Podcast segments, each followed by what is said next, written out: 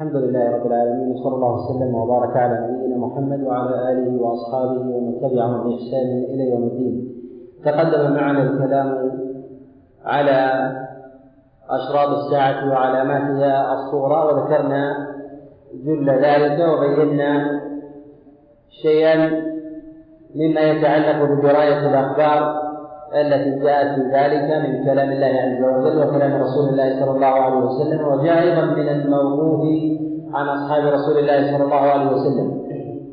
ومما ينبغي أن يشار إليه وأن يعلم أن أشراط الساعة وأماراتها أن أشراط الساعة وأماراتها منها ما يتعلق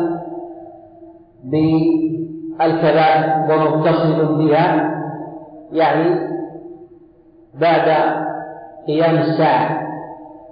وإذا علم هذا علم أن الصغائر بعضها يتداخل مع قيام الساعة وبعضها منفصل ومنفك عنه. وإنما أطلق على على الصغار وأشراط الساعة الصغيرة هذا الاسم باعتبار أن الأغلب فيها أنها قبل ورود علامات الساعة الكبرى. وقد تقدم معنا الكلام على ظهور المهدي وأنه تمهيد لخروج المسيح الدجال ثم لخروج عيسى بن مريم عليه السلام. وهذا فيه تداخل مع الكبرى ثم ما يلي ذلك من بعض أشراط الساعة التي تقدم الإشارة إليها واختلافها كذلك في جملة من الأزمنة وتباينها وقوعا منها ظهور الجهل وقبض العلم. ومعلوم أن الدجال لا يخرج إلا في حال قبض قبض علم وظهور جهل. كذلك أيضا بالنسبة للقحطاني يكون بعد ظهور المهدي على الصحيح كما تقدم كما تقدم الكلام عليه. وفي هذا أيضا جملة إلى ما تقدم إطلاقه من كلام رسول الله صلى الله عليه وسلم من كثرة الزلازل والخسوف فإن هذا إجمال يرد تحت هذا الإجمال جملة من التقييدات ما جاء في كلام رسول الله صلى الله عليه وسلم منها ما يتعلق باسرار الساعة الكبرى الثلاثة خسوف خصف في المشرق وخصف في المغرب وخصف في جزيرة العرب وداخله تحت ذلك ذلك العموم. ونتكلم على أشراط الساعة الكبرى وذكرنا في السابق التقسيم الأرجح في ذلك أن أشراط الساعة على قسمين أشراط تسبق قيام الساعة وهي كبرى وصغرى وأشراط تأتي بعد قيام الساعة وقيام الساعة يعلم ظهوره عند طلوع الشمس من مغربها وهي أظهر العلامات السماوية. فإذا ظهرت هذه العلامة علم أن الساعة قد قامت. ويندرج فيها بعض الأشراط التي تكون امتداد الصغرى والكبرى تكون كالعبد تنفلت انفرادا. وأما الكبرى التي تسبق قيام الساعة وتقبل فيها التوبة. فما جاء رسول الله صلى الله عليه وسلم في ذلك جملة منها خروج المسيح الدجال وكذلك يجوز وماجوج وكذلك نزول عيسى بن مريم. هذا تقبل فيه التوبة وإذا طلع طلعت الشمس من مغربها هذه أول العلامات السماوية. لهذا ينبغي أن يعرج على مسألة مهمة قبل ذكر أشراط الساعة وهي مسألة الترتيب والوقوع. ترتيب هذه العلامات يجتهد فيها العلماء بحسب ورود الأخبار عن رسول الله صلى الله عليه وسلم فيها ويأخذون من ذلك جملة من الدلالات منها الترتيب الذكري والترتيب الذكري لا يفيد ترتيب الوقوع وهذا إذا كان على سبيل العطف بالواو والعطف بالواو لا تفيد ترتيب كقول الإنسان مررت بزيد وعمر لا يفيد أنه مر بزيد أول الأمر ثم تلاه بعد ذلك تلاه بعد ذلك عمرو وإنما قد مر بالجميع قد يسبق هذا وهذا وقد يكون هذا مصاحب لهذا. ولهذا وقع خلاف عند العلماء بحسب السياق. أي أشراط الساعة وقوعا؟ ولهذا منهم من يجتهد في هذا الباب ويجعل أشراط الساعة الكبرى تكون بعد طلوع الشمس من مغربها ويجعل أول أشراط الساعة طلوع الشمس من مغربها. ومنهم من يجعل أول أشراط الساعة هي النار التي تحشر الناس كما جاء في بعض الإطلاقات من كلام رسول الله صلى الله عليه وسلم. وينبغي أن يعلم أيضا أن النبي عليه الصلاة والسلام حينما ذكر أشراط الساعة يختلف ذلك جملة من الإشكالات في الرواية والقرآن منها ما يتعلق في أبواب الرواية فيكون الراوي قد روى هذا الخبر على سبيل التجوز فقدم هذه وأخر هذه كما جاء هذا في حديث أبي هريرة رضي الله تعالى في الصحيح من حديث محمد بن فضيل بن غزوان عن أبيه عن أبي حازم عن أبي هريرة النبي عليه الصلاة والسلام قال ثلاث إذا طلعت لم تقبل من أحد أو من نفس ايمانها تكتب هذا من قول طلوع الشمس من مغربها والدجال والدال. جاء في بعض الروايات الدجال وطلوع الشمس والدال. بعضهم أخذ الترتيب على حسب الروايات وأرجع الروايات في هذا كان وكيع بن الجراح. وقد روى هذا الخبر جماعة عن محمد بن فضيل ورواه أيضا جماعة عن فضيل بن غزوان عن أبي حازم عن أبي هريرة يختلفون في مسألة الترتيب. وهذا الترتيب لو ثبت وسبق الرواة عليه لا يلزم من ذلك هو ترتيب الوقوع فعلا وإنما يعني أنها مصاحبة. ويؤكد هذا ويؤيده أن ما كان متتابعا وممتزجا بعضه مع بعض يتجوز الناس في نقل خبره من جهة الترتيب ولهذا قد جاء رسول الله صلى الله عليه وسلم في مسند من حديث عبد الله بن عمرو قال إن أشراط الساعة كخرزات في عقد إذا انقطع العقد تتابعت. وهذا عن رسول الله صلى الله عليه وسلم جاء من حديث عبد الله بن عمرو وجاء من حديث أبي هريرة عن رسول الله صلى الله عليه وسلم. وهذه الأحاديث تدل على التتابع والتتابع لا يستطيع معه الإنسان أن يميز هذه المعاني خاصة أنه دل الدليل على تداخلها من ذلك مسألة مسألة إمام المسلمين الذي يصلي بالناس في نزول عيسى بن مريم كذلك المسيح الدجال الذي ينزل ويقتله عيسى وقتل عيسى له دليل على على أنه جاء بعده وأدرك شيئا من زمنه. كذلك ياجوج وماجوج هو مصاحب لعيسى ابن مريم. ولهذا عيسى بن مريم يلجأ بالمسلمين إلى إلى الطور وياجوج وماجوج لا يقاتلون. هم مما سلطه الله عز وجل على عباده. فلا يأمر الله عز وجل المسلمين بقتاله مع أنهم يفسدون. وهذه متتابعة ومتداخلة من جهة الوقوع. فترتيبها من جهة الأصل خاضع لمسائل الاجتهاد وخاضع أيضا لبعض صيغ الرواية التي جاءت عن رسول الله صلى الله عليه وسلم قد جاء في ذلك جملة من الرواية جاء في ذلك حديث زيد بن سيد وجاء في ذلك أيضا حديث أبي هريرة وحديث سلمان الفارسي وانس بن مالك وغيرها من احاديث رسول الله صلى الله عليه وسلم في ذكر علامات الساعة علامات الساعة الكبرى. إذا علم هذا علم أن الإطلاقات التي يطلقها من يتكلم في أشراط الساعة هي خاضعة للظن ولا يقين في ذلك. وأما ما دل عليه الدليل على التداخل فإنه يقطع به بكل ساعة قبل الأخرى لتبع ذلك في عمل للأخرى كمثل المسيح الدجال يخرج قبل عيسى بن مريم ثم يتبعه عيسى بن مريم وهو في زمن واحد هذا قد دل الدليل عليه. ثم خروج يأجوج ومأجوج. هل هو كان إرهاصاته قبل عيسى بن مريم؟ ثم ظهر مع عيسى بن مريم ف... فانصرف عيسى عليه السلام بالمسلمين إلى الطور فلا يقاتل يأجوج ومأجوج.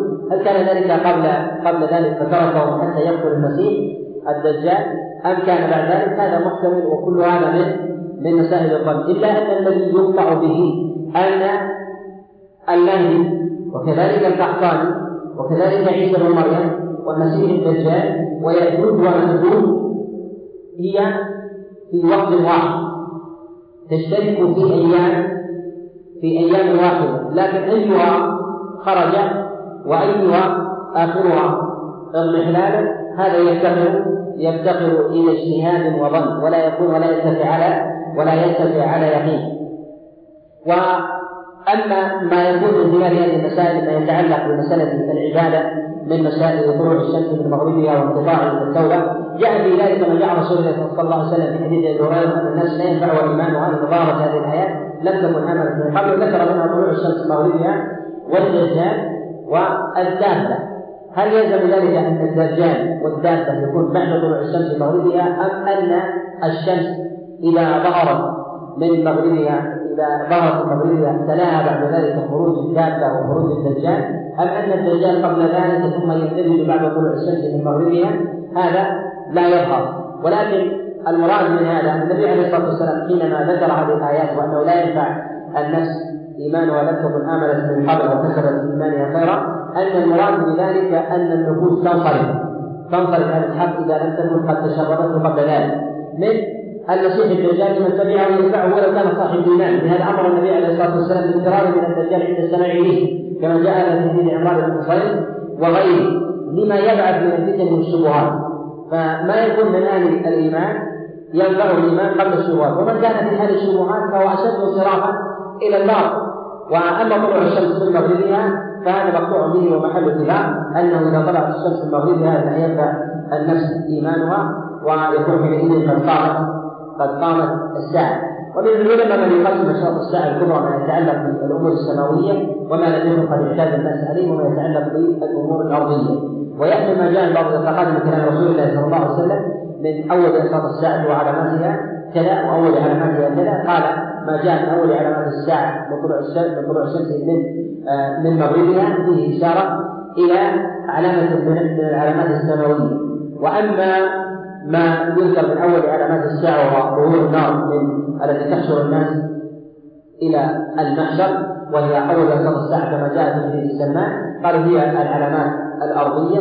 قالوا هذا بحسب بحسب المعنى الذي أريد من ذكره بكلام رسول الله صلى الله عليه وسلم. وكل هذا من الأمور المحتملة. وكلمة أول لا تعني من ذلك الاسبقيه على الاطلاق انه لا ولكن يعني من ذلك أن أول ما يبلغ الناس ويذهبهم هذا في مع أنه ينبغي لطالب العلم أن يعلم أن الرواة في غالب أمرهم بنقلهم للأخبار يطرأ عليهم من الوهم ويطرأ عليهم أيضا من التقديم والتأخير مما يسوء إذا كان ذلك لا يفيد الرتبة وذلك أن هذه إصرار الساعة في حال تقديمها وتأخيرها لا تغير من الله عز وجل شيئا في أبواب الأحكام. الشريعة قائمة والأعمال الناس قد أمروا بها ولا يكلف إنسان زائدا عن ذلك حتى عيسى عليه السلام حينما يتبع ويخدم شريعة محمد صلى الله عليه وسلم ويؤم المسلمين ويؤم المسلمين منهم ويصلي بهم ويقتدي بذلك عيسى عليه السلام. فلما كان كذلك كان الرواة من جهة الضبط لا يعتنون بذلك عناية فائقة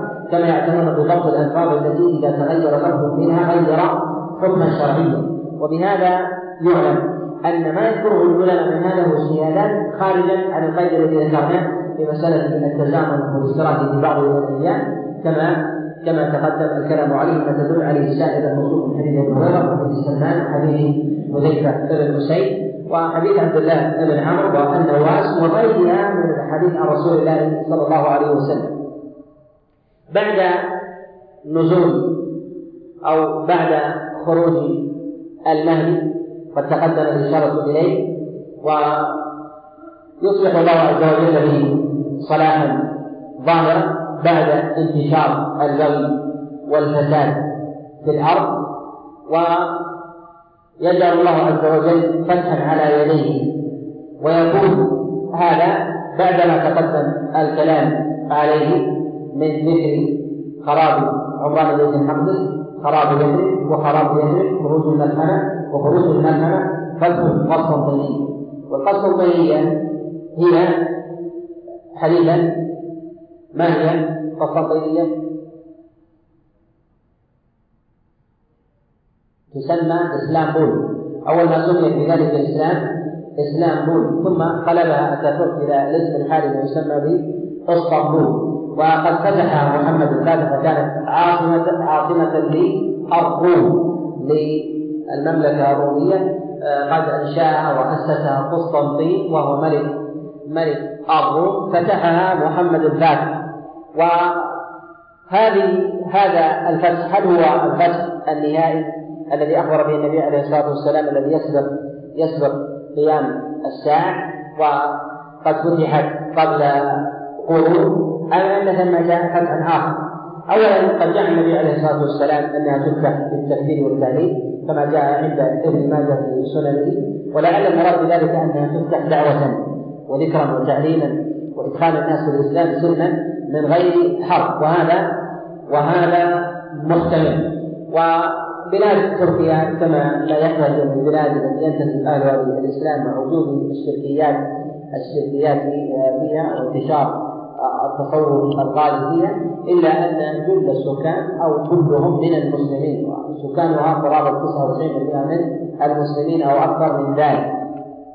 و وإن كان كذلك فلعل الله عز وجل يطيب من ينشر الإسلام فيها إسلاما صحيحا نقيا من الشرك والوثنية ويفتح الله عز وجل على يديه فتحا ينتشر فيه الإسلام الحق النقي بعيدا عن البدع البدعيات والشركيات. وما يخرج من أشراط الساعة الكبرى هي بعد هذه الأمور. وهل يلزم من هذا ما تقدم ذكره من عمران بيت المقدس هو خراب يثرب هو العمران الذي يتبع قتال المسلمين لبلاد لبلاد فلسطين ويفتحون بذلك القدس. هذا هو الظاهر. ولهذا لم يظهر جملة من أشراط الساعة الصغرى إلى الآن منها عمران بيت المقدس ومنها خراب يثرب ونفي المدينة لخبثها كما ينفي الكير خبث الحديد. وقتال المسلمين لليهود حتى يختلف اليهود خلف الشجر والحجر فيقول يا مسلم يا عبد الله هذا يهودي خلفي فتعالى فاقتله وهذا مما لم يظهر كذلك نطق البهائم وكلامها كذلك أيضا تكلم الحجر والشجر هذا كله مما لم يظهر من اشراط الساعة وعلاماتها التي تصنف عند العلماء على أنها من الصغرى. و... وإن كان وإن كان على سبيل الاحتمال أنها تندرج تبعا في أبواب الكبرى فتكون في زمن في زمن المسيح فهذا فهذا مما يحتمل. ولكن الذي يظهر والله أعلم أنها أنها تسبق تسبق ذلك. ما ذكره النبي عليه الصلاة والسلام من خروج المسيح الدجال هو اعظم الفتن منذ أن خلق الله آدم إلى يومنا هذا. كما جاء النبي عليه الصلاة والسلام ما بين آدم وقيام الساعة؟ أمر أعظم من فتنة المسيح الدجال. وهذا من النبي عليه الصلاة والسلام بيان لخطر هذه هذه الفتنة العظيمة التي ينبغي للمسلمين أن يكونوا على حذر على حذر منها. وهذا قد جاء تفصيله في بيان في بيان المسيح الدجال في حديث عامر بن شراحيل عن فاطمة بن قيس في حديث سبيل الله في صحيح مسلم لما ذكر رسول الله صلى الله عليه وسلم ما رآه تميم حينما ركب ومعه ثلاثون رجلا في سفينة فنزلوا في جزيرة فوجدوا فوجدوا دابة أهل يعني فيها شعر كثير فقادتهم إلى إلى المسيح الدجال. فوجدوه مقيد كأعظم ما يكون الرجال. فذكروا ذلك لرسول الله صلى الله عليه وسلم. ما يدل هذا على أن المسيح الدجال موجود وأن الله عز وجل لم يأذن لم يأذن بخروجه. وهو فتنة عظيمة. وله علامات سمي مسيحا لأنه ممسوح. العين يعني ليس له عين فلا توجد عين طافئة أصلا أو لا يرى بها وإنما له عين من جهة أصل الخلقة هي عين واحدة. ولهذا قال رسول الله صلى الله عليه وسلم إن المسيح الدجال أعور وإن الله ليس بأعور وذلك أنه يدعي الربوبية. وفي حال خروجه في حال خروجه ينبغي بل يجب على من رام حقا وكان في قلبه إيمان ألا يأتيه وألا يرى. وكثير من الناس يرغبون النظر في الفتن عند ظهورها إشباعا لرغبات النفوس وينساقون خلف هذه الفتن سياقا وقد ذكر رسول الله صلى الله عليه وسلم كما جاء في حديث عمران إن الرجل لا يسمع بالدجال فيأتيه وهو يحسب أنه مؤمن. يعني من ثقة إيمانه فيتبعه لما يرى من الشبهات لما يرى من الشبهات. وقد جاء رسول الله صلى الله عليه وسلم جملة من ذكر أخباره وأحواله. منها ما جاء رسول الله صلى الله عليه وسلم أنه يمكث في الناس أربعين يوما كما جاء في صحيح الإمام مسلم من حديث عبد الرحمن بن جبير عن أبيه عن النواس بن سمعان فقال رسول الله صلى الله عليه وسلم يوم كسنة ويوم كشهر ويوم كجمعة ويوم كساعة قالوا قالوا يا رسول الله اليوم الذي هو كسنة أتكفينا فيها صلاتنا هذه؟ فقال رسول الله صلى الله عليه وسلم لا اغفر لها اغفر لها قدرها. ولكن قد جعل الله عز وجل له خصيصة. مع قصر مدته في الناس قد جعل الله له خصيصة وهي سرعته. ولهذا قد جاء النبي عليه الصلاة والسلام قال إن سرعته كالغيث. تدبره تدبره الريح الغيث إذا إذا نزل والريح خلفه تسيره فإنه ينزل في الناس فيسير مسيرة لا يسيرها البشر عادة. ويخرج في سدة بين الشام والعراق كما جاء رسول الله صلى الله عليه وسلم في الصحيح. وهذا الخروج يخرج قاصدا مكة والمدينة ولكنه لا يمجد من دخول مكة والمدينة فإنه يصادفه على على أطرافها ملائكة معه سيوف كما جاء في صحيح مسلم من حديث آمر عن فاطمة بن قيس عن رسول الله صلى الله عليه وسلم. وهذا فيه أن الإنسان ينبغي أن يطلب في حال الفتن الأراضي التي فيها مأمن. وأعظم مأمن هو التحصيل بالعلم وأعظم ما ينبغي المؤمن أن يكون حذرا في هذا الزمن. أمور أولها أن يكون من أهل العلم والمعرفة. فإن العلم إذا حواه الإنسان في صدره وكان من أهل الإيمان والعبادة أعطاه الله عز وجل بإذن الله عز وجل بعصمته من الوقوع في الفتن. والأمر الثاني أن يعرف أسباب الوقاية من ذلك. فمن ذلك ما جاء النبي عليه الصلاة والسلام بقراءة العشر الآيات من أوائل سورة من أوائل سورة الكهف. كما جاء النبي عليه الصلاة والسلام في الصحيح ومنها الاستعاذة فتنته كما جاء النبي عليه الصلاة والسلام في الصحيح وغيره الاستعاذة قبل التسليم في الصلوات.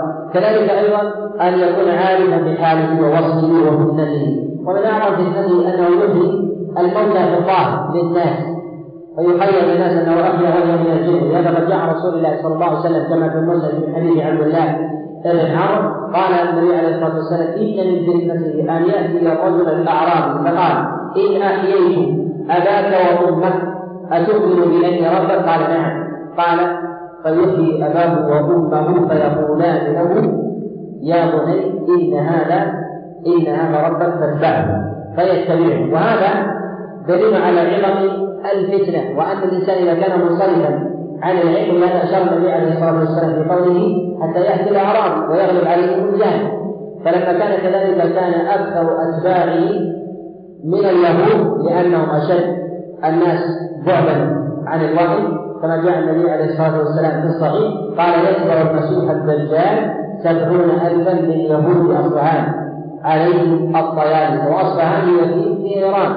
واليهود في أصفهان ما زالوا موجودين إلى يومنا إلى يومنا هذا. كذلك أيضا من أكثر ما يتبعه النساء كما جاء النبي عليه الصلاة والسلام في مسلم من حديث جابر أنه قال إنه خالد فيكم وأكثر ما يتبعه النساء وإن الرجل لينصرف إلى أهله فيربط حميمه وأمه وأخته وعمته خشية أن تتبع أن تتبع المسيح المسيح الدجال. وهذا يدل على أن الجهل في اليهود والجهل كذلك في من حق في الجهل ممن بعد عن مواضع العلم من أهل البادية.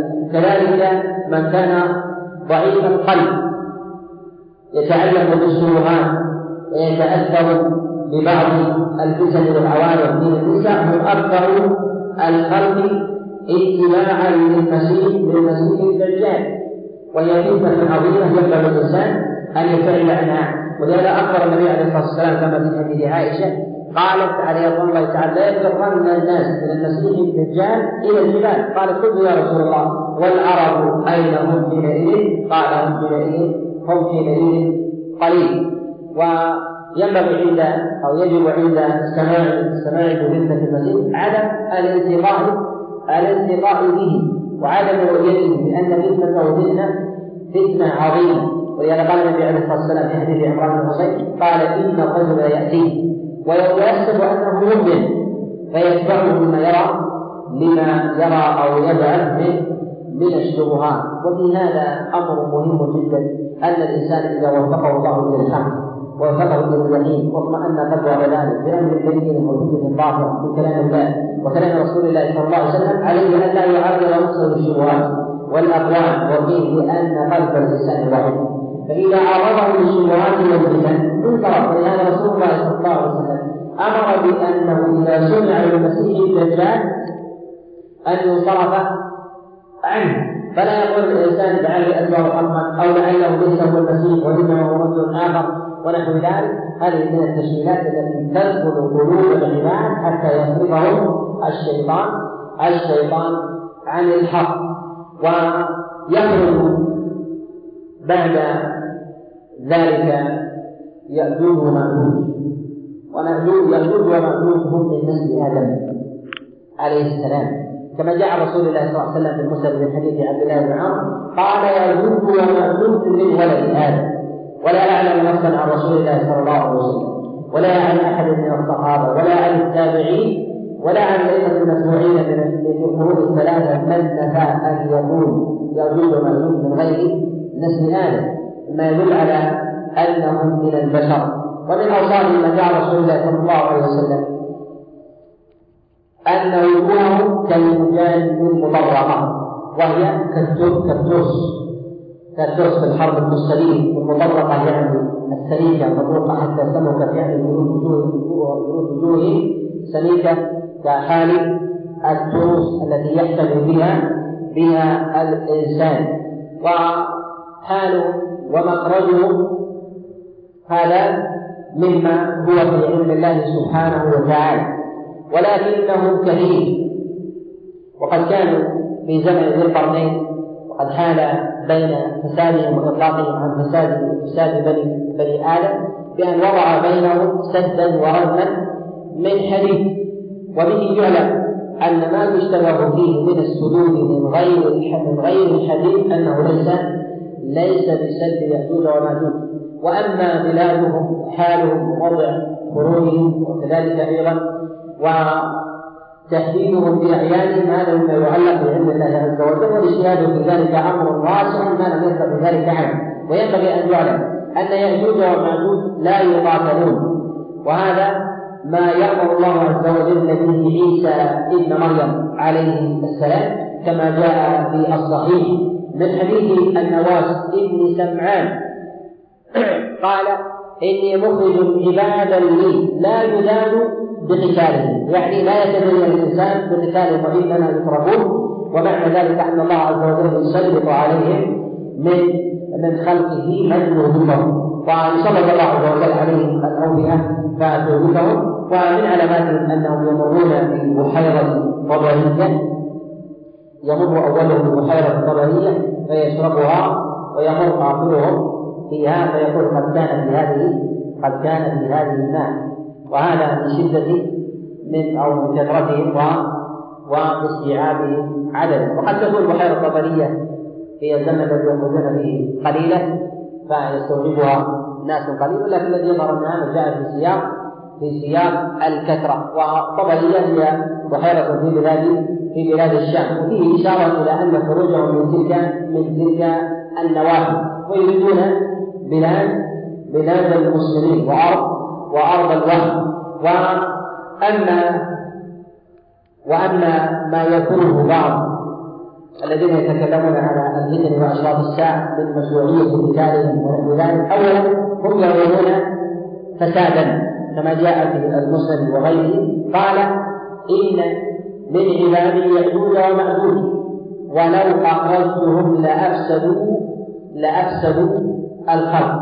وهذا قد جاء النبي عليه الصلاة والسلام في ألفاظ متنوعة في المسند والطبراني في أسانيد يعبد يعبد بعضها بعضا. هم مفسدون من جهة الاصل ولكن لا يقاتلون لأنه لا قبل لاحد من ذلك فإذا كان الله عز وجل قد منع المسيح بن مريم قتاله فلذلك يكثر ما كان دونه. وهذا ظاهر في قوله عليه الصلاة والسلام لا يدان لا يدان بقتاله يعني لا يتدين الإنسان بقتاله فقتاله بذلك فتنه وبه يعلم أيضا أن المسلمين إذا كانوا في حال ضعف وقوة عدوهم قوة إذا تسلط عليهم عدوهم استأصل استأصل شوكتهم. وحاز على بيضته أنه لا يجوز لهم ولا أن يتدينوا بقتال كما في كما في قصة يأجوج ومأجوج بقوله يأجوج ومأجوج بقوله عليه الصلاة والسلام لا يبان لا يبان بقتاله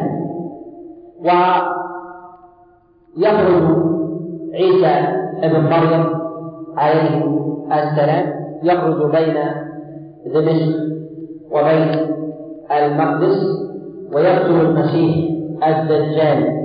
ويظهر أن يأجوج ومأجوج هو مصاحب ذلك. وهل يكون خروج يأجوج ومأجوج هو بعد قتل المسيح الدجال؟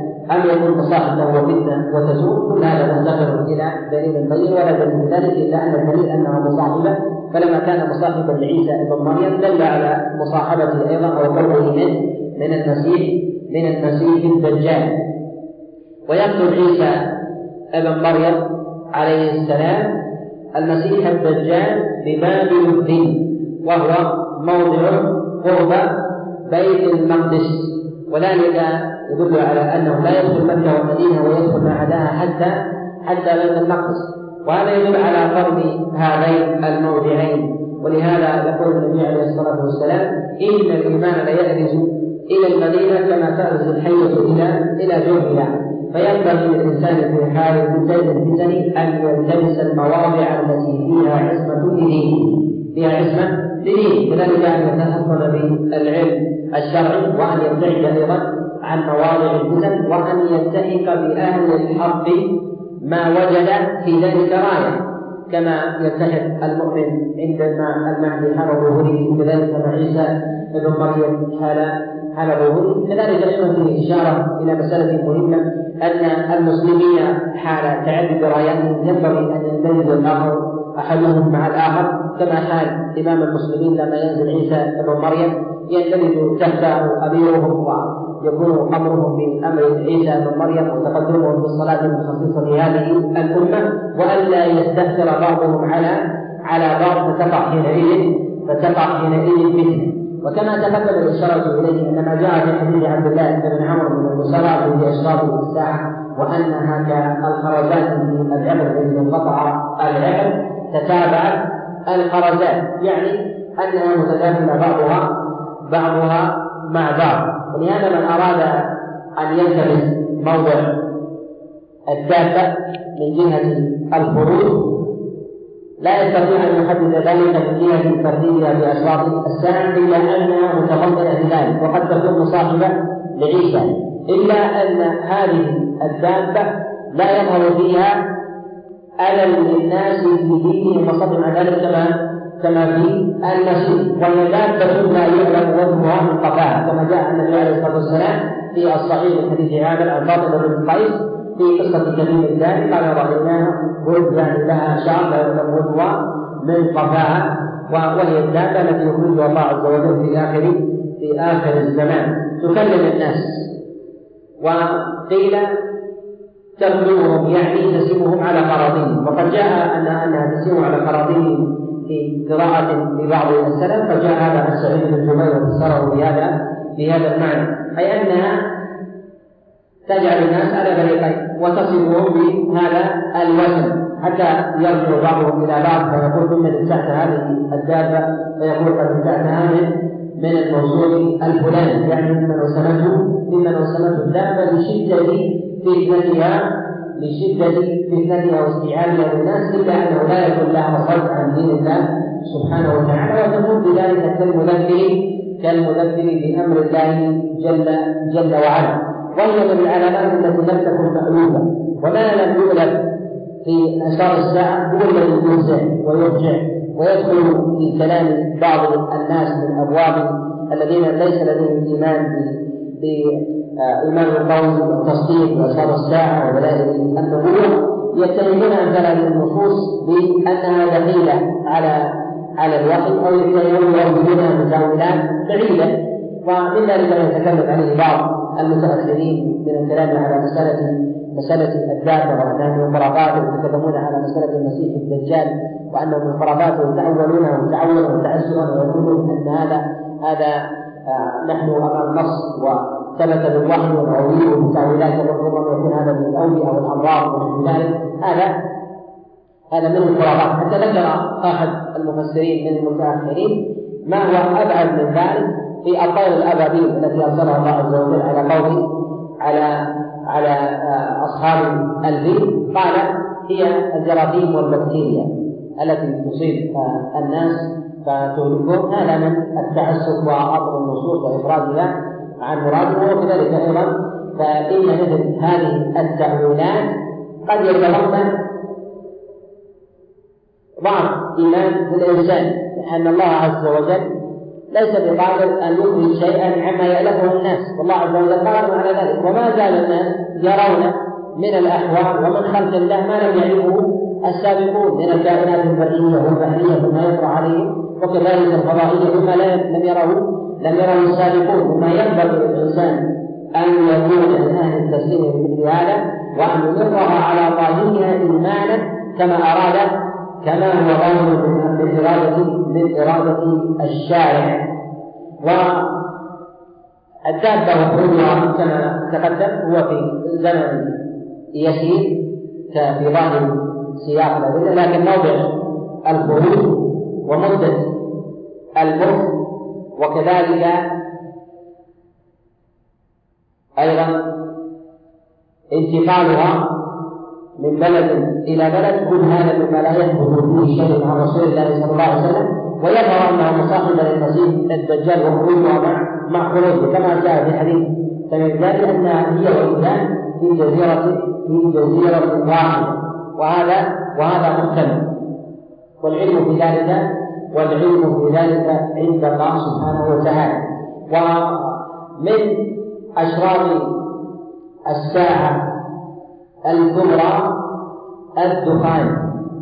والدخان الذي ذكره النبي عليه الصلاة والسلام في حديث حذيفة بن مسعود وجاء رسول الله صلى الله عليه وسلم في حديث عبد الله بن عمرو وغيره. هل خرج أم لا؟ ذكر بعض العلماء أنه خرج. وهذا مروي عن عبد الله بن مسعود. قد جاء عن عبد الله بن مسعود كما عند الطحاوي وغيره من حديث ابي الضحى عن مسعود عن عبد الله بن مسعود. قال خمسة قد مضين من أشراط الساعة وذكر منها الدخان.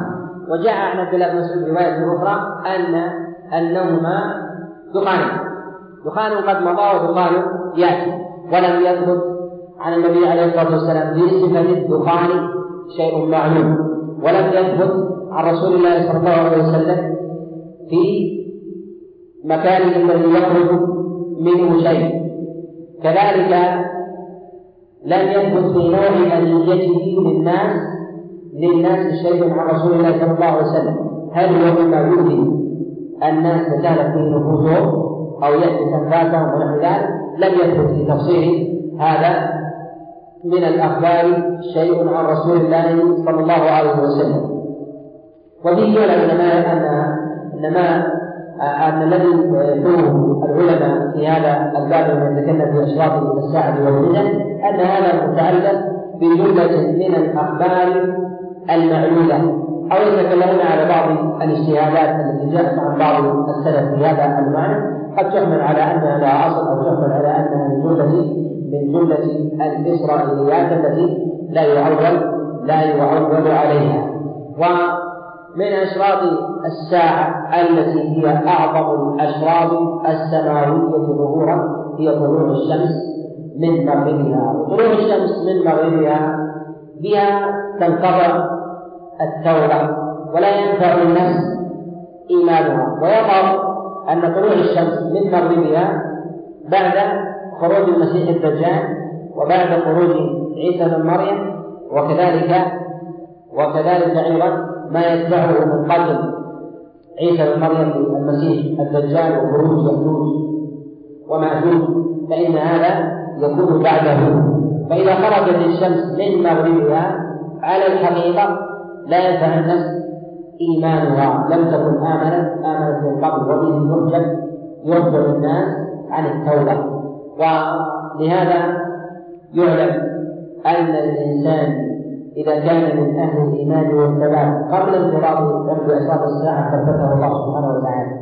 وإذا كان الإنسان من أهل الاضطراب والنفاق أو أهل الضلال فخرجت عليه هذه الأشراط وانفرطت كالعرض إزداد حيرة مما يرى من فتن عظيم. ملتهمة الناس. فيضطرب لا يستوعبها تأملا وتفكيرا ولا يجد من الوقت ما يتأمل فيه العبادة. وكذلك أيضا ما يجد من الفتن أو المقاتل وكذلك الشر وما يجد أيضا من أتباع الناس للمسيح الدجال مما يصرف الإنسان عن اتباع الحق وكأنه ينتظر وينتظر حتى تخرج الشمس حتى تخرج الشمس من مغربها ولهذا قال النبي عليه الصلاة والسلام وظاهر كلام الله لم تكن آمنت من قبل ولهذا المؤمن من قبل يفرجه الله عز وجل إن لم يجد كما جاء في حديث عمران بن تبع ان اتبع المسيح الدجال. لهذا ينبغي الانسان أن يرجع إلى كما تقدم الاشاره إليه أن أيضا أن يحرص على التزوج بالايمان وإن رأى علامة من علامات الساعة فليعلم أن ما بعدها هو أشد هو أشد منها هو أشد منها ومن أشراط الساعة هي ثلاثة خطوط التي ذكر النبي عليه الصلاة والسلام في حديث حذيفة. قال وثلاثة خطوط خسف في المشي وخسف في المغرب وخسف في جزيرة في جزيرة العرب وهذه الخسوف لم تظهر وتحديد موضعها في الجزيرة هل هي في وسطها أو في أولها أو في آخرها في أقصاها أو في أدناها لا حد لذلك وتحديدها أيضا من المشرق والمغرب لا حد له. ولم تقع هذه هذه الخصوص ولكن قد يقع الجملة من الزلازل لا تكون لا لا يليق أن توصف بانها من الخصوص لانها جاءت مقرونه باشراط الساعة الكبرى فناسب أن تكون أن تكون معها. لأن النبي عليه الصلاة والسلام قال قال هي كالخرزات في العقد إذا انقطع الجهد تتابعت. ما يدل على أنها تأتي بعدها وما يدل أيضا على أن هذه الفصول أيضا تكون متتالية وموضوعها أن تكون بعد بعد طلوع الشمس من مغربها أو تكون مصاحبة للمسيح الدجال وعيسى ابن مريم هذا هذا هذا مختلف. وسواء كانت هنا وهنا فإن الإنسان رده في هذا إلى التسليم بما جاء بما جاء عن رسول الله صلى الله عليه وسلم في ذلك فحسب وهي إن وقعت تزيد صاحب الإيمان إيمانا.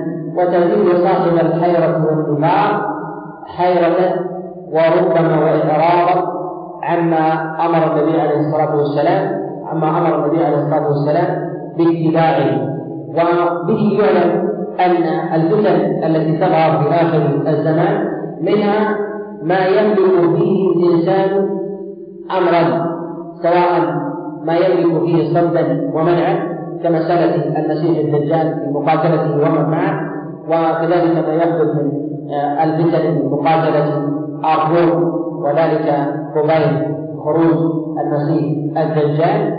كذلك منها ما لا يملك فيه الإنسان أمرا كمسألة الخسوف وطلوع الشمس من مغربها وكذلك الدابة وظاهر الأمر أن الناس لا يتعرضون لها قتلا ويقفون أمامها ويقفون أمامها في حيرة في حيرة منها. وفيه أيضا إشارة إلى أمر مهم جدا قد يستمر الإنسان من هذه الاشراط وهو أن هذه الاشراط إذا كانت متتابعة بمثل هذه الكثرة وقد أخبر بذلك النبي عليه الصلاة والسلام في هذا الأمر. فلماذا صاحب النفاق يزداد نفاقا؟ وفي قلبه مرض يزداد مرضا. وصاحب الايمان والثبات يعصمه الله عز وجل ايمان يتعرض لهذه لهذه الفتن. أليست من الدلائل على نبوة محمد صلى الله عليه وسلم؟ تقدم مرارا أن ملك الإنسان للنص وعدم فهمه له على فهم النبي عليه الصلاة والسلام. وفهم السلف الصالح قد يكون مضلة له. ومن المضلات التي تضله عنه عن الصراط المستقيم والمنهج والمنهج القوي ولكن إذا كان من أهل الفهم والدراية لمواضع الفتن وكذلك تبعاتها عليه فعل الناس فإنه يكون من أهل من أهل الأسمى فالفتنة إذا أقبلت وجب على المؤمن أن يصد أن يصد عنها وأن لا وأن لا يعترض. ومن أشراط الساعة خروج النار من اليمن. تسوق الناس إلى أرض المحشر. وأرض المحشر هي بلاد الشام. هي بلاد الشام. تلك الأرض المباركة. جعلها الله عز وجل محشرا للناس وموضعا للأمن. فبها ينزل عيسى وبها يقتل المسيح الدجال وبها يكسر الصليب وبها يفتح الله عز وجل على المؤمنين الفتوح وبها تكون الملحمة. وينتصر أهل الإسلام على أهل الشرك والوثنية فهي أرض مباركة قد دل الكثير على فضلها في جملة من الأخبار عن رسول الله صلى الله عليه وسلم. وهذه النار قد تقدم الإشارة إليها أنها ليست هي النار التي التي تضيء لها أعناق الإبل بمصرى تقدم الكلام معنا صفة هذه النار أن تلك النار أضاءت ووقعت ووقعت في البر في القرن السابع. كما تقدم الكلام عليه كما نص عليه أبو الشافعي وكذلك الإمام النووي وهي نار قد بقيت قد بقيت شهرا في الحرة من نواحي المدينة وكان الناس يستضيئون بها في مسير الليل مسيرة شهر كامل يستضيئون بها لقوتها ولعبها حتى إذا سافروا إلى إلى سينا وما وراءها فإنهم يستضيئون بها يستضيئون بها عند ذلك. وهذا قد يكون من آثار ما يسمى البراكين ونحو ذلك والسيالة من الصخور وانتهى هي قيل أنها على أميال وكيلو مترات. ولكنها تظاهرت وقطع العلماء من ذلك ووجدوا على أن تلك النار قد خرجت ولكن هذه النار تختلف عن الأخرى. من جهة الخروج وكذلك أيضا من جهة المقصد منها. من جهة خروجها تخرج من اليمن.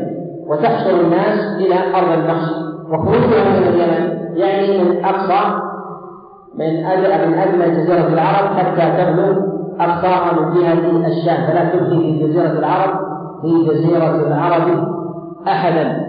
وخروجها من اليمن ليس على سبيل السرعة. وقد جاء النبي عليه الصلاة والسلام أن الناس يكونون في ذلك على على طوائف وطلاق والناس في ذلك يخافون منها سراعا يقول النبي عليه الصلاة والسلام رجل على بعيد ورجلان على بعيد وثلاثة على بعيد وعشرة على بعيد. أي كل منهم يريد أن يصل يصل أرض المحشر. خوفا أيضا من هذه من هذه النار. وهذه تكون بعد طلوع بعد طلوع الشمس من مغربها.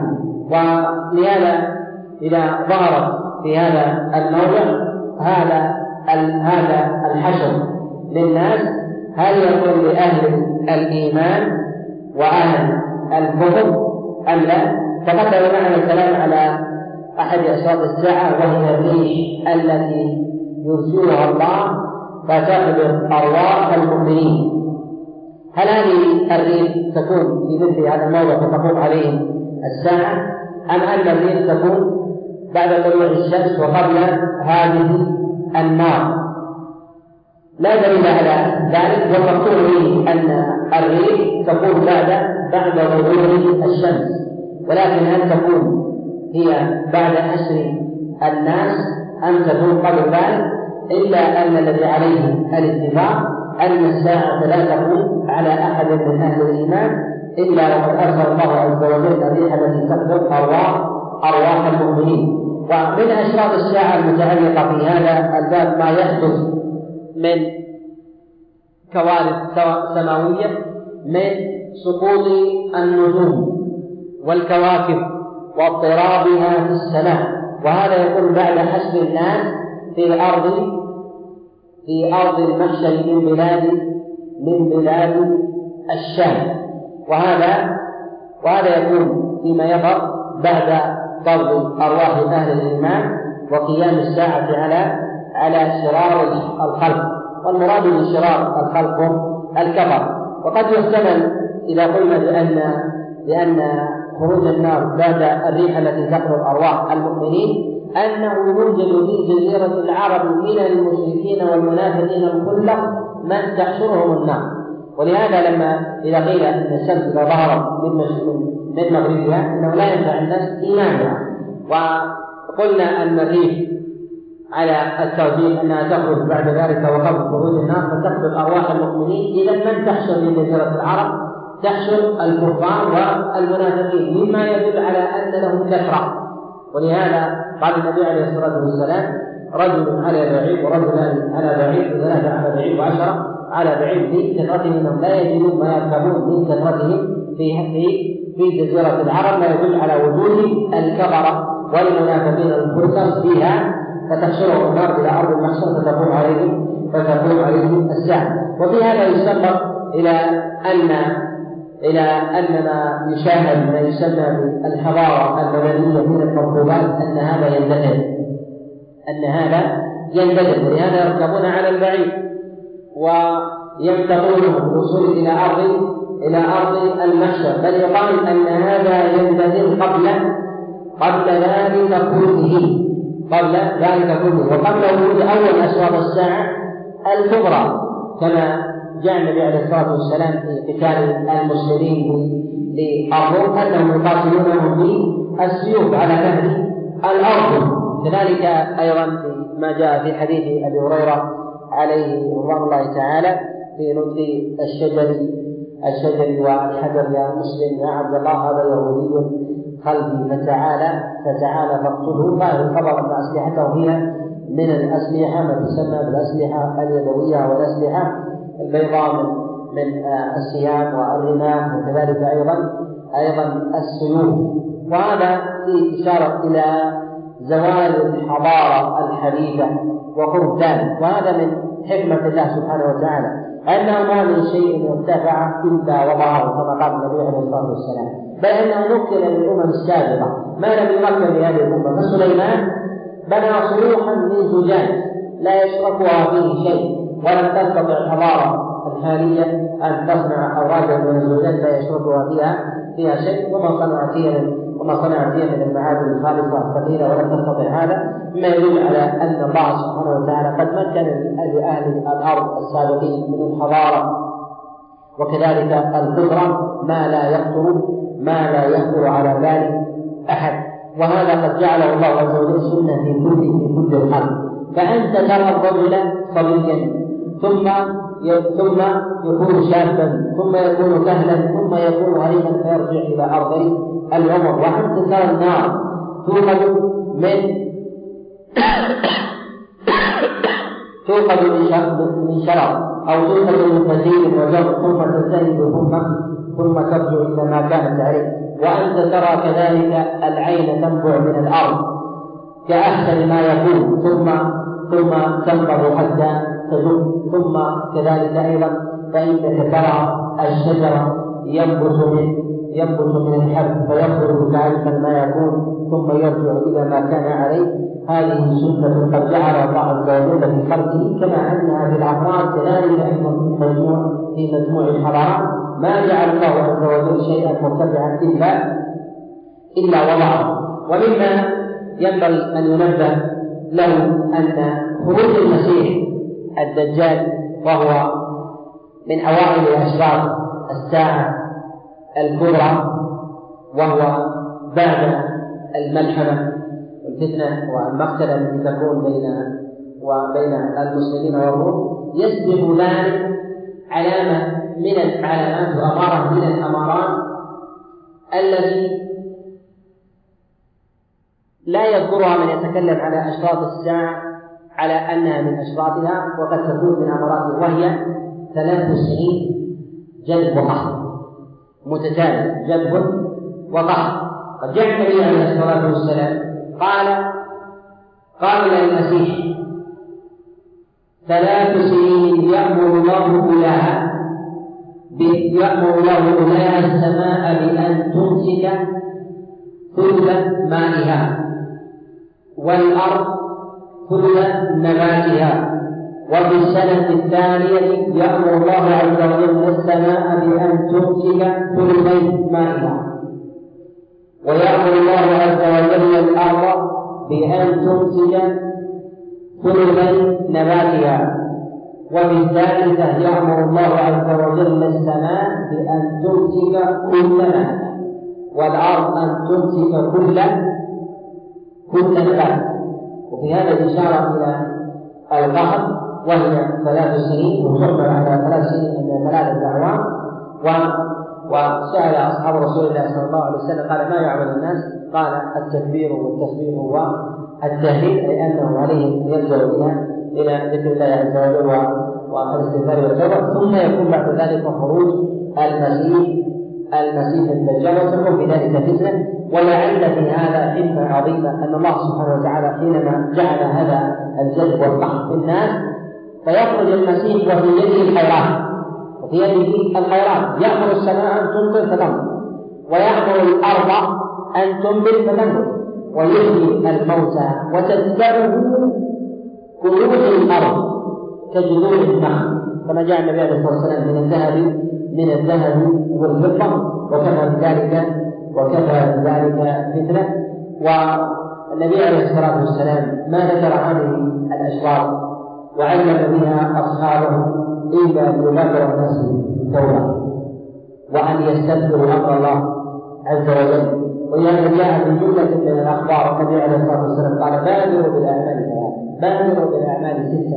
يعني بادروا قبل أن تأتيكم هذه هذه العوامل فلا تستطيعون معها معها عملا مما ينبغي للإنسان أن يبادر بالأعمال لماذا؟ حتى يتمكن الإيمان من قلبه فيحسب الله عز وجل من الفتن. فإذا تمكن العمل من الإنسان. وقوي إيمانه عصمه الله سبحانه وتعالى من الانحراف عن طريق عن طريق الحق. ولهذا يعصم الله عز وجل العالم العالم. العالم العالم من الوقوع. في الفتنة وأما الذي يتعذر بلا عمل فهو أقرب إلى الوقوع في في الفتنة بالغيب كذلك من يعمل ويتعبد بلا علم فهو أقرب من جميعهم. وفي هذا كفاية والله أعلم.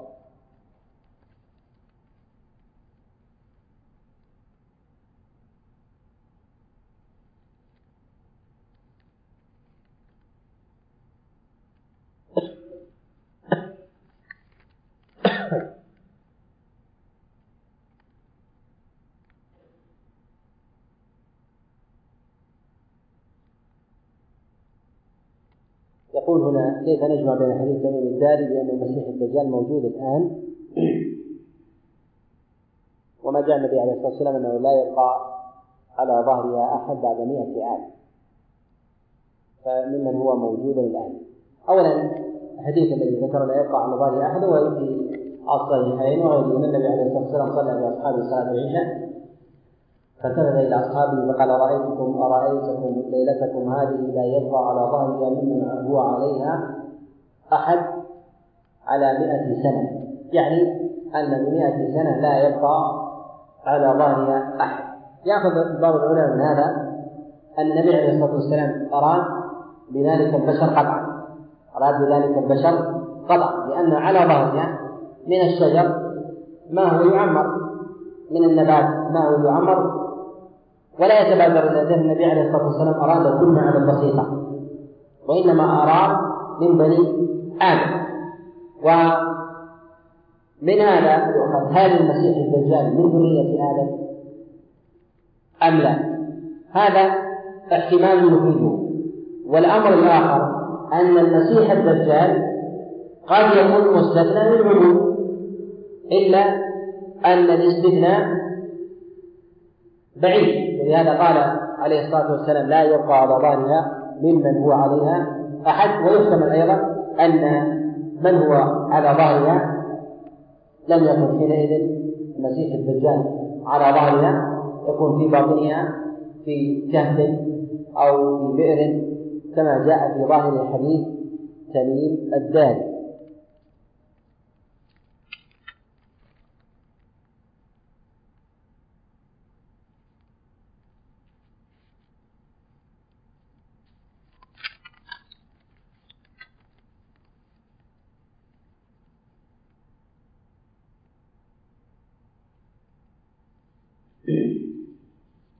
يقول كما تعلم أن غالب احاديث الفتن واشراط الساعة ضعيف فهل يمكن أن يعول عليها؟ خصوصا ان هناك بعض الأحاديث ضعيفة قد توافق وتطابق الواقع.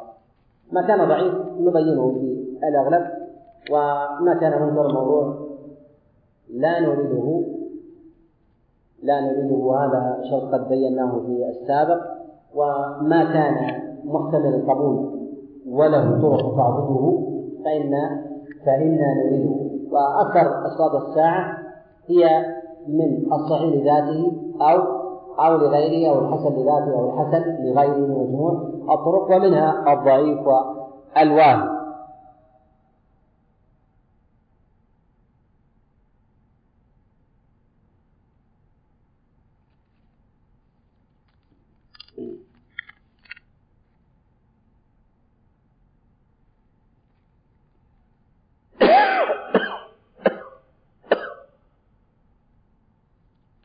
يقول هل يقال بأن يهود الصان الذين سيتبعون المسيح هم الشيعة؟ يهود يهود. شيعة شيعة. وبينهم تشابه. إلا أن النص صريح في أنهم يهود. يقول ما حكم القول أن الجزيرة ليس عليها خطر من اليهود والنصارى؟ وذلك بسبب أن النبي عليه الصلاة والسلام وحفظ أن ذلك من الساعة. ليس بصحيح النبي عليه الصلاة والسلام دعا لجزيرة العرب على وجه العموم ثم ما هي جزيرة العرب؟ هل هي نجد أو الشرقية أو الجنوب؟ لا ينبغي أن نأخذ إطلاقات ما جاء النبي عليه الصلاة والسلام من فضائل مكة والمدينة ثم نعممها لا يوجد عصمة لبلد من البلدان كما خصه الدليل من مكة والمدينة سيف الدجال النبي عليه الصلاة والسلام قد أخبر الفتن أنها في بيوتنا كما نظر إلى المدينة كما وضع القبر. وهي في المدينة. وذكر أنه يأتي ذو السويقتين فيهدم الكعبة. وهذا وهذا في الصحيحين وغيرهما. إذا كان هذا في الكعبة فكيف فكيف بغيرها؟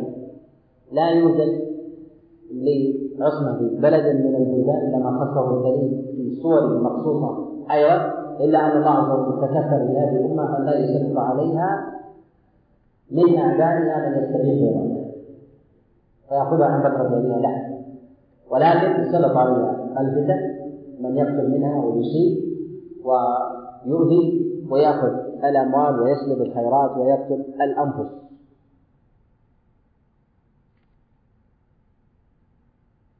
يقول هناك دكتور عندنا في الجامعة يقول أن خروج الشمس من مغربها ليس بمعجزة.